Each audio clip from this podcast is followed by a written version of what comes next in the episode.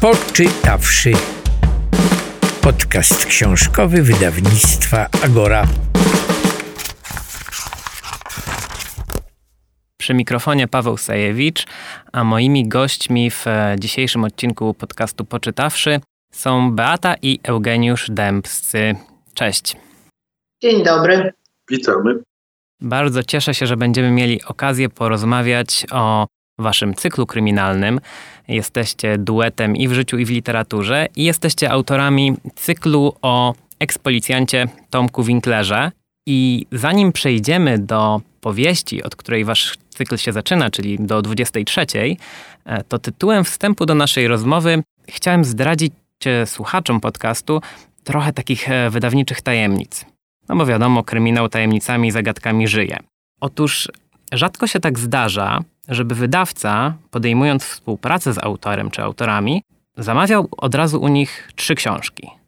Mm, zwykle to jest tak, że po pierwszej książce zastrzega sobie prawo do pierwokupu drugiej, jeśli ta pierwsza okaże się sukcesem, potem trzyma kciuki, żeby wszystko poszło dobrze, żeby rynek to przyjął, a potem rozważa, czy kontynuować z autorami to pasmo powodzeń. No a u Was od razu z miejsca trzy tomy. I żeby było jeszcze ciekawiej, to w wydawnictwie Agora, kiedy się do nas zgłosiliście, nie dostaliśmy od Was e, pierwszego tomu cyklu, tylko tom trzeci. I na podstawie tego trzeciego tomu cyklu myśmy powiedzieli: dobra, to bierzemy powieść numer jeden, bierzemy powieść numer dwa i tę trzecią też weźmiemy. I ja wspominam o tych e, niecodziennych może faktach, dlatego, żeby uzmysłowić słuchaczom, że bardzo nas urzekła kreacja świata i bohaterów, e, których stworzyliście. No i wspomniałem już tutaj, że głównym bohaterem cyklu jest ekspolicjant Tomasz Winkler, ale wśród tych e, drugoplanowych, ale bardzo istotnych postaci waszych książek e, wybija się również postać babci głównego bohatera. Powiedzcie, skąd taki przekorny jak na kryminał pomysł, żeby uczynić niespełna 80-letnią emerytkę e, bohaterką powieści sensacyjnej? Przyznam się, że to mój pomysł, bo jak wiadomo, bohater powieści kryminalnych powinien, powinien mieć jakąś charakterystyczną cechę. Nasz takiej bardzo charakterystycznej nie ma. Lubi sobie wypić, ale nie jest alkoholikiem. E, nie ma jakichś problemów osobowościowych. E, no, dołożyliśmy mu babcie, żeby to było czymś takim, co go wyróżnia. Ma dobre relacje z babcią, mamy w otoczeniu fajne babcie, dlatego nie było to trudne. I, i tak się stało. Y, powiem szczerze, że są tacy, którzy większość uwielbia tę babcię, ale są tacy, którzy jej nie lubią, więc no babcia Roma no jest takim tutaj dodatkiem, który do, y, opisuje, doprecyzowuje, jaki jest ten Tomek. Mhm. Słuchajcie, no i w naszym zespole redakcyjnym zdecydowanie są sami zwolennicy babci Romy. A ja nieprzypadkowo użyłem tego słowa, że to była taka przekorna decyzja, tak ją przynajmniej odbieram, bo w ogóle wydaje mi się, że tak piszecie trochę te kryminały z jednocześnie bardzo dużym znawstwem tego gatunku, ale właśnie też troszeczkę pod prąd i przekornie. E, nie zgodzę się z tym, że Winkler jest takim mniej charakterystycznym bohaterem, bo on jest jednocześnie i typowym, i nietypowym bohaterem kryminału.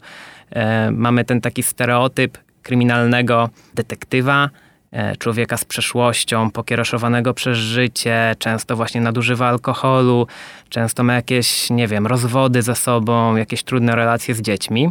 No i ten Winkler też ma swoją historię, ale właśnie jest takim porządnym gościem, takim fajnym facetem, który opiekuje się babcią, mieszka z nią, co jest w ogóle w jego wieku i w, jego profesji e, nietypowe. I i to wydaje się, że tak troszeczkę chcieliście utrzeć nosa innym y, autorom, kryminalistom, pokazać, słuchajcie, to można do tego podejść zupełnie inaczej.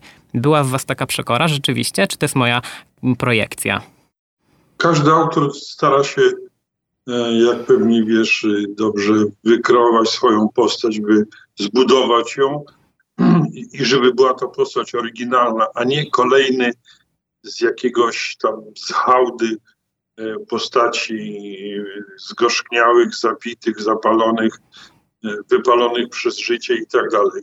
Może to jest odkrycie, może nie, ale jest, jest to, że Tomek jest po trosze, ma wszystkiego trochę. Jest, y, y, trochę pije, trochę pali, trochę ma życiorys pogmatwany, ale nie tragicznie. Z policji został usunięty, e, pozbawiony praw do emerytury, ale nikt go nie posadził za nic, nikt mu, e, no nie wiem, tam życiorysu bardzo nie splugawił. No trudno, no w życiu zdarzają się różne momenty. y, Aktualnie na przykład ludzie muszą zamykać y, knajpy, które budowali przez 10-12 lat, przestawiać. No i Tomek też się przestawił. A ponieważ to jest dobry facet z gruntu, no to dobrzy, dobrzy faceci kochają swoje babcie. A jeszcze przy okazji to chciałbym powiedzieć, że babcia to nie jest taki, tak, czy babcia z ciągnotkami do kryminału to nie jest bardzo oryginalny pomysł, bo przypomnijmy sobie pannę Marple i e, ja nie, nie przepadałem za nią, kiedy, e, kiedy ona była modna i czytało się e, to wszystko, co, co, co było o niej napisane, ale pamiętałem, że jest też taka opcja. Byli detektywi w sutannach, były zakonnice działające e, na rzecz sprawiedliwości, a nasz jest, y, no nie chcieliśmy na siłę robić oryginalnego, nie wiem, jednookiego garbusa, który y, biega szybciej niż wszyscy inni ludzie. No, to jest postać, która powinna sobie poradzić y, wszędzie i z każdym. I ze złoczyńcą, i z, y, i z dzieckiem y, na, na placu zabaw, i ze staruszką. No po prostu fajny gość. Czy możecie opowiedzieć nam trochę, e, ja już wiem dużo o nim, ale słuchaczom, w jakiej e, sytuacji my go zostajemy, kiedy zaczyna się wasz cykl powieściowy? Pierwsza powieść 23 w maju ukaże się w wydawnictwie Agora. E, I co się dzieje w tej powieści na początku z Winklerem? Czy Winkler jest chyba od 6 lat bez stanowiska w policji? Znaczy, przestał być policjantem, postawiono mu zarzuty pobierania korzyści majątkowych i wymuszania ich wręcz od lekarzy.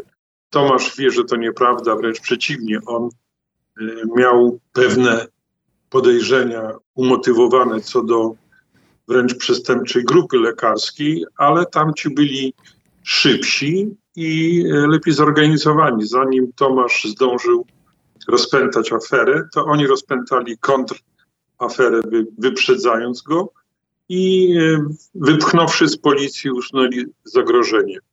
E, Tomek, jak mówiłem, będąc człowiekiem fajnym, miłym i skutecznym i, i życie go tak szybko nie załamuje, po prostu zajął się e, pracą za pieniądze z młodzieżą trudną, w koprodukcji ze swoją przyjaciółką wieloletnią, która ma firmę organizującą obozy, jakieś mm, obozy przeżycia e, leśnego, miejskiego i każdego innego. No I babcia ma emeryturę. Na szczęście mają mieszkanie, nie muszą gdzieś się po, po kątach pomieszkiwać.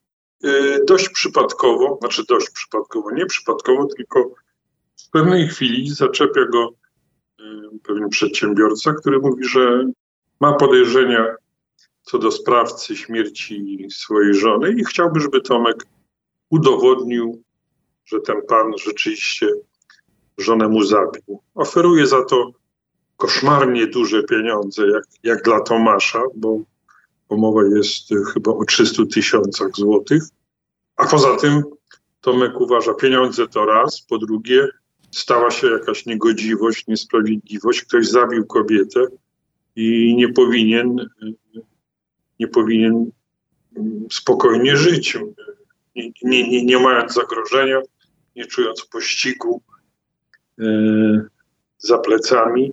Dlatego zgadza się na tę, na tę sprawę i ją prowadzi. Tu się zaczyna śledztwo, zaczyna się kryminalna intryga, chociaż jeszcze odrobinę zdradzę z fabuły, już nie za wiele, ale pierwszym takim znowu niecodziennym rozwiązaniem w tej książce jest to, że główny podejrzany, bardzo mocny kandydat na winowajcę, jest od początku bohaterom znany. Facet przychodzi do Winklera i mówi: To jest prawdopodobnie morderca mojej żony. Ty musisz tylko zdobyć dowody na to. No i Winkler rozpoczyna to śledztwo, ale właśnie, tu jest ta przekora. To nie jest tylko i wyłącznie śledztwo w tej konkretnej sprawie. Nagle okazuje się, że śledztwo idzie w zupełnie odmiennym kierunku niż Winkler by przypuszczał. Wcześniej wspomnieliście o tym, że, sięga, że, że, być może jakimś tam punktem odniesienia dla postaci babci Romy jest y, panna Marple, czy, czy były już inne tego typu postacie w literaturze kryminalnej, więc wszystkie te fakty dowodzą takiej, takiego dużego znawstwa konwencji, w jakiej się poruszacie, że potraficie gdzieś tutaj z jednej strony tę konwencję przełamać, a z drugiej strony wygodnie umościć się w e, tym, co jest czytelnikowi dobrze znane i co czytelnik lubi. Jakie są dla Was takie główne punkty odniesienia w e, literaturze kryminalnej? Literatura polska, zagraniczna, jacyś konkretni autorzy? Byłam dzieckiem wychowanym na Teatrze Sensacji Kobra. Młodzi ludzie tego w ogóle nie pamiętają. To było coś cudownego. W czwartki zasiadało się przed telewizorem, były ekranizacje no, bardzo znanych y, pisarzy powieści kryminalnych, Agaty Christie, y, Chandlera. Byłam pewnie y, nawet za mała i nie powinnam tego oglądać. Pozwalano mi i, jakby z tą konwencją, y, mimo że ja nie czytam tak dużo kryminałów i, i wcale tak bardzo, no nie mogłabym powiedzieć, że miałam tak wiele wzorców. Chyba bardziej y, Eugeniusz, który kocha Chandlera i, i, i stworzył cały cykl powieści o Owenie Yatesie, który jest takim Marlowem przyszłości. E, natomiast no, w domu czytało się Chmielewską. To był taki rodzaj kryminału, który taki trochę z domieszką komedii i jakieś to poczucie humoru mi bardzo pasowało. E, zawsze, teraz, kiedy już piszemy razem, marzy mi się stworzenie takiego bohatera jak Colombo. Typ kryminału, który działa na, na, na, zasadzie tej odwróconej tajemnicy. My wiemy, co się stało, my wiemy, kto zabił, i on do tego dochodzi, i on jest taki bardzo charakterystyczny. Oczywiście czytamy też współczesnych autorów, ale ja no przyznaję się, ja nie, nie czytam wiele kryminałów, ale no wzorce jakieś są stałego życia i, i tak jak mówię, porucznik Colombo to jest moje marzenie, stworzyć takiego bohatera. Bardzo ciekawe, że wspomniałaś i to w e, bliskim sąsiedztwie Chandlera i Chmielewską, bo ja dokładnie tych dwóch nazwisk użyłem e, w naszych wewnętrznych redakcyjnych rozmowach, kiedy przedstawiałem koleżeństwu e, wasze książki, rekomendowałem je do wydania. I mówiłem, słuchajcie, no to jest te, te, takie małżeństwo Chandler-Chmielewska, a Winkler to jest ich wspólne dziecko. I z jednej strony z tego Chandlera jest, jest pewien taki nastrój, takiej, taki nastrój noir, czarnego kryminału, miejskiego kryminału z tym trochę takim bohaterem stojącym gdzieś obok współczesności. On jest taki zdystansowany, lekko ironiczny, ale jednocześnie pełen godności i, i może nawet swoistego heroizmu. A z drugiej strony ten e, aspekt chmielewszczyzny daje tutaj dużo humoru tej opowieści. To myślę, że też jest związane właśnie z tą relacją e, Winkler i jego babcia, ale też jest w tym dużo wątków obyczajowych. My rzeczywiście czujemy jako czytelnicy, że to e, codzienne życie naszych bohaterów to nie jest tylko taka pretekstowa sytuacja, żeby coś było, ale tak naprawdę chodzi tylko i wyłącznie o zagadkę kryminalną. Tutaj faktycznie te postaci mają swoje problemy, mają swój świat, mają swoje relacje, mają swoje rodziny. Dla Was to było ważne, żeby wykreować właśnie taką wiarygodną opowieść obyczajową, czy to wyszło jakoś przypadkiem przy okazji? Nie, to było wszystko przemyślane, że tak powiem, z chirurgiczną precyzją. No, oczywiście. Nie po, powielać y, jakichś wzorców, postawiliśmy faceta w trudnej sytuacji, bo y, wiele z tego, co się dzieje w powieści, jest wynikiem, y, wynikiem tego, że Tomek nie ma broni, nie ma kolegów, którzy by go wsparli, y, czyli jednostki policji, nie ma legitymacji, która by mu otwierała drzwi, musi pewne rzeczy trochę podkłamywać, trochę kiwać, trochę niedopowiadać, żeby się czegoś dowiedzieć. I to, to wpływa w dużej mierze, mam nadzieję, bo tak, tak było to wymyślone, y, na fabułę. Y, no i staraliśmy się być bardzo y, rzetelni i no, profesjonalni.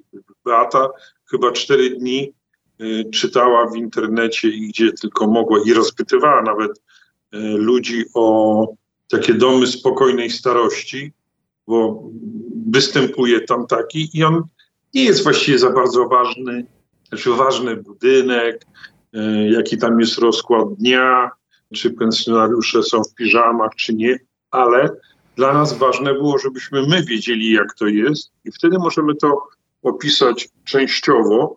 Nie musimy w 100% całą wiedzę, a nawet nie wolno całej wiedzy o tych domach y, spokojnej starości, złotej jesieni y, sprzedawać, ale wtedy, jeśli my wiemy dużo, a tylko cząstkę y, opisujemy, to to jest y, i wiarygodne, y, i można wybrać y, smakowite kąski, i te, te sceny, y, dwie czy trzy, które tam w, w powieści występują, są dzięki temu, mam nadzieję, takie i filmowe, znaczy łatwo je sobie wyobrazić. Łatwo ulokować bohatera, postacie, które on tam przepytuje i całą, całą tę sytuację rozegrać. To, to nie była kwestia przypadku, że nam się tak udało, bo my jesteśmy racjonalistami wierzymy raczej we własne siły niż w to, że oczywiście są takie skoki umysłowe, że nagle coś pach, wymyśla się, coś się rodzi niespodziewanie, ale przede wszystkim to to jest y, wypracowane.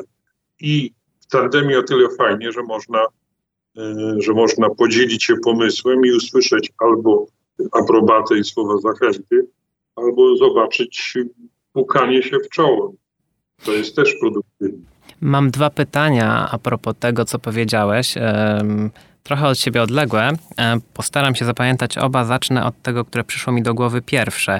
Ten e, skrupulatny research szczególnie wydał mi się istotny w przypadku relacji Tomka z policją. E, I, i, tego, jak te stosunki się układają, w jaki sposób piszecie dialogi policjantów, jak oni się do siebie odnoszą. To wszystko sprawia wrażenie takie bardzo autentyczne. Więc e, skąd ta wiedza? Czy wy macie jakąś wtyczkę w świadku policyjnym, która wam mówi, o słuchajcie, to jest tak i tak, policjant powiedziałby w ten sposób, a tego to by na pewno nie sprzedał jako inform informator naszemu detektywowi. Czy może to jest e, wasza kreacja? No, mamy trochę ludzi na komendzie, ale jak wiesz, nie możemy zdradzać swoich źródeł. Mamy wielu znajomych. Ja się urodziłam we Wrocławiu i y, naprawdę mam tu wielu wspaniałych przyjaciół, znajomych. Y, I no, czasami posiłkujemy się y, wiedzą od specjalistów. No, no, faktycznie było tak, że kilka razy sięgałam do tych znajomości. No to pozostawmy um, dalsze fakty i personalia związane z osobą waszego informatora w tajemnicy. A spróbuję nie zapomnieć tego drugiego pytania, więc od razu je zadam. E, kto w waszym duecie pierwszy wysunął propozycję, żeby zrobić jakąś książkę razem?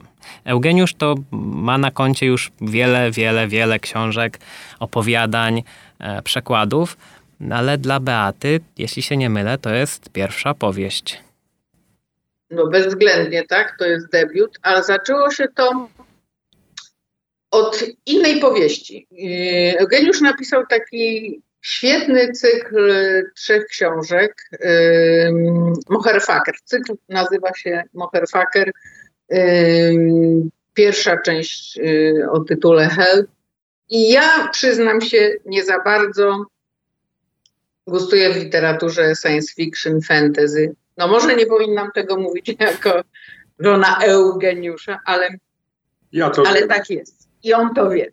I jak przeczytałam tę książkę Help, a Geniu był w trakcie pisania y, Moherfakera, to stwierdziłam, że to jest świetny kryminał, że to jest, tam jest świetna akcja, y, że po prostu tylko po co tam są te Guimony, te Guimony, czyli potomkowie Ktulu, to mi wszystko psuło.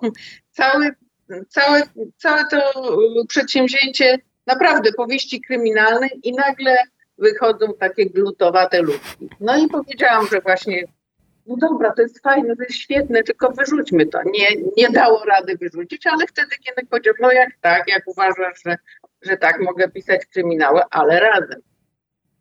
E, no i tak faktycznie tak to się zaczęło. To może dla słuchaczy, którzy też mają jakąś awersję do literatury science fiction i fantasy, chociaż ja nie podzielam, jestem fanem, to Eugeniusz Dębski jest y, polskim klasykiem tego gatunku. A tutaj mamy y, cię w roli takiej zupełnie już realistyczno-kryminalnej. Owen Yates, no to też gdzieś był cykl y, na pograniczu gatunków, a tutaj, tutaj jesteście po prostu we współczesnej Polsce, we Wrocławiu, bardzo mocno osadzeni w realiach na malowniczo opisanym Dolnym Śląsku. To pytanie do Eugeniusza. Jak ci się pisało taką realistyczną powieść? Bez trudu. Wiesz, ja jestem e, jakby rozdarty między miłością do kryminału i do fantastyki. Znaczy nie to, że się wahałem, co pisać, bo fantastyka zdecydowanie wyprzedziła kryminał. Zresztą to były czasy, kiedy jak, jak ja zaczynałem pisać, w Polsce nie pisało się kryminałów. E, w Polsce pisało się kryminały dużo, dużo wcześniej, po wojnie w latach tam 50., 60., e, Kostecki i jeszcze paru innych, którzy kreowali e, polskich detektywów. A potem nastąpił długi, długi czas powieści milicyjnych, które też pochłaniałem z przyjemnością. Czytałem bardzo dużo. Wolałem oczywiście zachodnie, ale tu było trudniej o dostęp, chociaż nie tak trudno jak z fantastyką. I w końcu, kiedy postanowiłem coś napisać, to, to napisałem mm, opowiadanie fantastyczne, a nie kryminalne. Zresztą kryminału nawet nie bardzo było gdzie y, publikować, a fantastykę już można było, już powstała seria, y, jakaś tam fantastyka młodych, już powstało, mm, powstał miesięcznik, i tak się ustawiłem e, na fantastyce, ale no, na przykład Chandler to była wielka moja miłość i nie mogłem mu wybaczyć, że napisał tylko 6 czy 6,5 powieści, a powinien był 16 co najmniej. I pewnego dnia, e, przeczytawszy po raz kolejny, siódmy czy dziesiąty, bo wszystkie te powieści czytałem wiele, wiele razy, pomyślałem, że tak trochę niesprawiedliwe, że on po tych sześciu no, wydają go, ale nie jest y, noblistą pośmiertnym, nie jest mm, bardzo, bardzo szanowanym i uwielbianym. Coś by trzeba było zrobić. Pomyślałem sobie, Kieniu, to ty mu wystawisz pomnik. A ja nie pomnik w postaci subtelnego pastiszu jego powieści. E, no, nie tak jeden do jednego, że po prostu w Polsce pojawia się facet, który jest wygląda jak Marlow i zachowuje się jak on i tak dalej. Zresztą realia nie sprzyjały działaniom detektywa w Polsce, dlatego, dlatego odległy jakby potomek e, Marlowa gdzieś w 2050 roku zaczyna prowadzić e, śledztwo, które ma podłoże wybitnie fantastyczne, aczkolwiek śledztwo jest takie na, na początek przynajmniej kryminalne. A kiedy skończyłem pierwszy tom, wpadł mi do głowy pomysł na drugie, potem, potem dalej trzeci, czwarty i tak dalej. Zbierało się tego w sumie dziesięć. Nie wiem, czy to już koniec, czy jeszcze, czy jeszcze nie. E, ale kryminał zawsze wisiał nade mną, tylko jakby zapotrzebowanie czytelników ode mnie było raczej na fantastykę. ja się nie ujawniałem z, z ciągotkami kryminalnymi. Dlatego, no cóż, ludzie chcą disco polo, to się śpiewa disco polo. Jakby chcieli, żebym tańczył w balecie, to, to, to może bym spróbował się e, trochę pociągnąć w stepowaniu. No. Teraz y, mam taki komfort, że nie muszę pisać y, dla pieniędzy i dla jakiejś rządzy sławy, dla przyjemności. Więc mogłem mogłem sobie pozwolić na odejście od fantastyki na chwilę, bo właściwie prawie że jednocześnie pisałem dwie czy trzy rzeczy, e, albo w przerwach między jednym tomem Butlera a drugim e, coś fantastycznego. I, i dlatego spokojnie, spokojnie te, te, te kryminały pisaliśmy i ku zadowoleniu żony, która już nie musiała się z Guimonami męczyć i, i, i, brzydzić się wytworami Lovecrafta. ciekawe, że historia e, zatoczyła tutaj koło, bo z jednej strony kryminał przywiódł cię do literatury, do pisania literatury fantastycznej czy science fiction, a teraz e, już po prostu jesteś po tej zupełnie kryminalnej stronie myślnika. I to na dłużej, bo w tym momencie mamy trzy tomy o Winklerze, chociaż na rynku w e, maju znajdzie się część pierwsza, potem w sierpniu wydamy e, tom drugi, Zimny Trop i w jakimś niedługim czasie tom trzeci, szwedzki kryminał, a potem, potem myślę, że ta historia będzie toczyła się dalej. Jak, jak niewiele rzeczy na tym świecie. Ona już się toczy Ona dalej. już się toczy. No chyba, żeby nam odcięli prąd za niepłacenie rachunków i nie mielibyśmy y, komputerów, albo nie wiem, nastąpiłby jakiś marazm umysłowy, ale czwarty tom jest, jest pewny, a są też takie jeszcze, może nawet aspekty, czy jakieś odnogi tej całej historii z Winklerem, które może nawet ciebie zaskoczą. No to jest takie uniwersum Winklera, więc z jednej strony to mi przypomina to, co się teraz dzieje skądinąd w e, fantastycznych filmach, takich jak na przykład filmy o superbohaterach Marvela, że mamy główną linię filmów, mamy jakieś odnogi, czyli spin-offy. Tutaj wyczuwam, że o jakiś spin-off też może wam chodzić, a z drugiej strony ta e, częstotliwość e, dostaw nowych opowieści o Winklerze to trochę tak jak, jak kolejne sezony serialu. I też y, znowu możemy chyba zdradzić, że ten przeskok między pierwszym a drugim tomem cyklu jest taki bardzo płynny. Y, często w y, powieściach, które posiadają jednego głównego bohatera, no to dzieje się tak, że te książki są takie bardzo odrębne od siebie i w zasadzie łączy ich tylko bohater. A u was praktycznie w tym miejscu, w którym zostawiamy Winklera na końcu części pierwszej, to tam go znowu spotykamy w drugim tomie. Historia jest zupełnie osobna. Myślę, że nawet można byłoby ją czytać bez znajomości tomu pierwszego, ale choćby te wątki obyczajowe podejmujecie, rozwijacie, powracają bohaterowie. Tworzy się coś takiego jak świat Winklera, bardzo mocno właśnie osadzony na Dolnym Śląsku, którego wy też zresztą jesteście przecież e, mieszkańcami. To, to jest taka bardzo żywa scenografia i bardzo wiarygodni e, bohaterowie. Skąd, skąd taka decyzja, żeby właśnie w tym Wrocławiu i, i w okolicy e, osadzić akcję? To chyba właśnie dlatego, że tu się najlepiej czujemy, znamy ten rejon. To może się widać, bo to trochę się takie modne zrobiło, szczególnie o Wrocławiu, bo wielu pisarzy podejmuje ten temat, temat Breslau, te powieści historyczne i tak dalej. Także no, troszeczkę nie jesteśmy tutaj oryginalni, natomiast no, to tu dużo mówić, to ułatwia pracę. No, staramy się y, być wiarygodni. Zresztą to jest chyba dla czytelników dobre i nie tylko dla mieszkańców Dolnego Śląska, że poznaje się coś oprócz tego.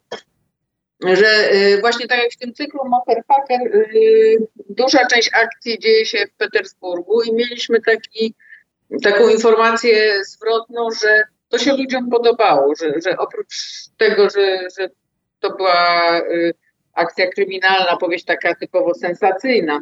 To, to dużo od tego Petersburga tam było.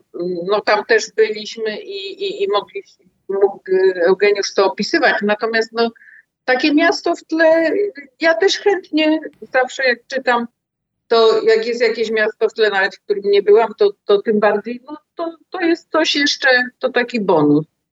Dobrze, to myślę, że czy te słuchacze podcastu są już dość mocno zaintrygowani tym, jak świat e, Winklera, Babci Romy i innych e, bohaterów waszego cyklu się prezentuje i, i myślę, że zachęciliśmy ich do tego, żeby sięgnęli do waszych książek, a jeśli jeszcze im mało e, po naszej rozmowie, to teraz będą mieli szansę usłyszeć fragment e, nagrania audiobooka powieści 23 e, autorstwa Beaty i Eugeniusza Dębskich. Pierwsza część cyklu kryminalnego o Tomaszu Winklerze. Ja Wam bardzo dziękuję za rozmowę i no cóż, sam się nie mogę doczekać tych kolejnych przygód i kolejnych opowieści w Waszym wykonaniu. Dzięki. Dziękujemy. No i chciałam powiedzieć, że my mamy taki sposób na pozyskiwanie czytelnika na wnuczka. Moimi i Państwa gośćmi byli Eugeniusz i Beata Dębscy, autorzy powieści 23. Dziękujemy i zachęcamy. A teraz e, zapraszam na fragment audiobooka e, w wykonaniu Wojciecha Żołądkowicza. Poczytawszy podcast książkowy wydawnictwa Agora. Gdy przeczytał w Kultura Wrocław wywiad z Maj Cheval i dowiedział się, że uważa Mankela za nudziarza, pomyślał, że uhonorowana nagrodą wielkiego kalibru babcia trochę przesadziła. Nie uważał Mankela za bóstwo kryminału, za białą lwicę wpuściłby mu za skrońca w bokserki, ale nudziarzem nigdy by go nie nazwał. A tu zasnął na kanapie z jego powieścią na piersi. Fakt, że czasem wydawało mu się, że autor ma pomocników lepszych i gorszych, a wszyscy i tak odzyskują werwę, chęć do pracy i talent dopiero gdy szef wchodzi do ich tajnej pracowni i pyta, kto tak spieprzył ten ostatni kawałek w nowo powstającej powieści. To by tłumaczyło, dlaczego zasnął. Babciu, kawka? Kawka, kawka, zawołała. Partyjka? Partyjka, partyjka.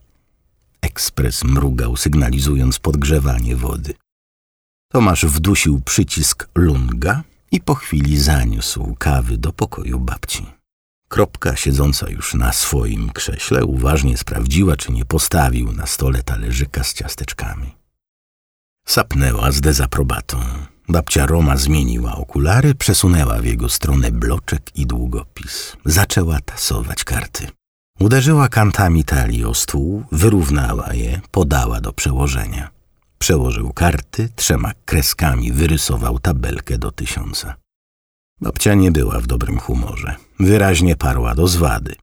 Rozdała karty, dwa musiki, reszta dla graczy. Układała swoje, ale jej wzrok lewitował gdzie indziej. Znalazł mnie pewien facet, niewiele o nim wiem. Zagaił, wiedząc, jak można poprawić jej humor.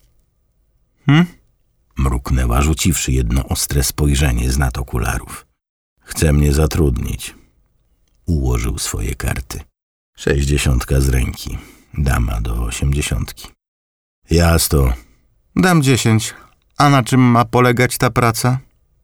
Udawał, że liczy. 120. Mam znaleźć dowody, że określony osobnik zabił jego żonę. Uuu. Opuściła głowę i patrzyła na niego nad szkłami. Brzmi nieźle.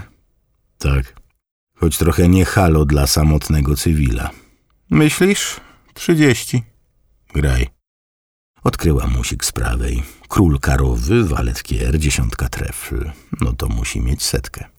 A płaci? Na to pytanie czekał. Zaoferował sto tysięcy za miesiąc. Dałaś mi kartę? Rzucił niedbale. Zwinęła nieskazitelnie, precyzyjnie ułożony wachlarz. Plasnęła nim o stół. Powtórz proszę. Pytałem, czy dałaś mi kartę. Tomaszu, tak ci wpierdolę, że nie siądziesz na dupie. Prychnął. Przecież ładnie się wyrażałem o słuchu w naszej rodzinie. Dobrze usłyszałaś sto tysięcy złotych za miesiąc dochodzenia, bez względu na wynik. Jeśli udowodnię, że ten gość zabił jego żonę, trzysta tysięcy. Rozważała chwilę tę propozycję. Coś dużo, szepnęła w końcu. No, babciu, dużo, bo to nie w kij dmuchał, prawda? Jak mnie policja nakryje, to mało szans, że uda ślepą. Dobrze, jak nie oskarżą mnie o umyślne zacieranie śladów. A na pewno wpieprzą tyle, że mogą mocno, mogą słabiej, ale wpierdol nie ominie, to raz. Po drugie, jak to robić nie mając papierów nakazów, ogólnie mówiąc mocy prawa. Po trzecie, zleceniodawca twierdzi, że ma dowody, ale policja ich nie chce. Co to znaczy? Albo policji jest na rękę ten stan, jaki teraz mają, albo... Zawahała się. To, co on uważa za dowód, jest nic nie warte. Albo w ogóle nic nie ma, tylko tak gada, żeby mnie przekonać. Milczeli oboje długą chwilę. Wiedzieli. I ona, blisko osiemdziesięcioletnia staruszka, niewierząca, nieutytłana przez poprzedni ustrój racjonalistka i humanistka. I on, humanista, lekko sponiewierany przez układy w pracy, trzeźwo maszerujący przez życie, że sprawa może mieć i pewnie ma drugie dno, a może i trzecie. Babcia nagle rozłożyła karty, zawistowała w asakier. Zrzucił dziewiątkę. Sto. Roma położyła damę kierową. Zabił ją dziesiątką. Jednak miałeś, draniu, mruknęła pod nosem. Sześćdziesiąt. Zameldował damą trefl. Nie przebiła, podłożyła waleta. Aha, zatem as jest w drugim musiku. Warto go zgarnąć, czyli zaczaić się na ostatni sztych. I po sześćdziesiąt wycyckał babcię z trumfów królem. Oddała dziewiątkę, dziesiątkę zostawił sobie na ostatnią wziątkę. Zawistował asem pik, spadła dziesiątka. O, czyżby babcia miała jeszcze czterdziestkę? No to w piki. Położył waleta pik. Rzuciła mu ponure spojrzenie. Przebiła waleta królem. Ha, udało się rozbić meldunek. Jeszcze kilka wistów, ostatnia lewa na dziesiątkę atutową. Ale jakby się udało, powiedziała wolno Roma. Doskonale wiedział, co ma na myśli. Zupełnie nie przejmowała się przegraną grą. Tomasz też, ale chciał sprowokować babcię do większego wzruszenia. Takie było zalecenie lekarzy. Żwawsze dyskusje, energiczne myślenie, trochę emocji. Ale się nie udało. Zapisuję minus 130. Nie przeginaj, Tomaszku, wiesz o czym mówię, o tych 300 tysiącach. A nie o zadośćuczynieniu sprawiedliwości? Zapytał przekornie. Też, ale za te pieniądze ustawiłbyś się w życiu, przestał martwić o jutro. Choć i tak nie masz poważniejszych powodów, szybko się zastrzegła. A najważniejsze, ty wiesz przecież, pokazałbyś ogromnego faka swoim przyjaciołom i nieprzyjaciołom. Pod warunkiem, że ten gość nie jest paranoikiem, pod warunkiem, że ktoś zabił, przypomniał sobie notki gazetowe. Dobra, rzeczywiście ktoś zabił jego żonę, ale nie mamy pewności, że to był ten lekarz. Przypomniał sobie nagle słowa szeremety. Mordercą jest lekarz, jeden z tych, którzy zeznawali przeciwko panu. To była zmowa, pan wie przecież. Tego babci nie musi mówić. W każdym razie niewiele jest pewnych rzeczy w tej sprawie. Babcia zgarnęła wszystkie karty, odruchowo podzieliła na dwie części, przetasowała, złożyła, przesunęła w stronę wnuka. Rozdajesz. Wziął karty, przetasował, odłożył. Jakoś nie mam ochoty na tysiąca, powiedział. Przepraszam. Ja też. Za szybko trzeba myśleć, a ja mam mózg teraz załadowany prezentami, jakich będę się domagać, gdy już dostaniesz swoje pieniądze. Roma się uśmiechnęła. Ja sobie pasjansa postawię, a ty idź myśleć, tylko daj mi papierosa. Jednego, syknęła, widząc, że wnuk otwiera usta do protestu. Zróbmy tak. Po fajce i malutkim. Jak to pisał Andrzej Waligórski o swojej żonie? Alesia wypiła sobie jedną małą wódeczkę, zacytował Tomasz, wstając z krzesła. Właśnie, wypijmy sobie po jednej małej wódeczce. Poszedł do kuchni, przyniósł na tacy popielniczkę dwa napełnione koniakiem kieliszki. Zapalili. Babcia z przyjemnością zaciągnęła się kamelem. Poczytawszy. Podcast książkowy wydawnictwa Agora.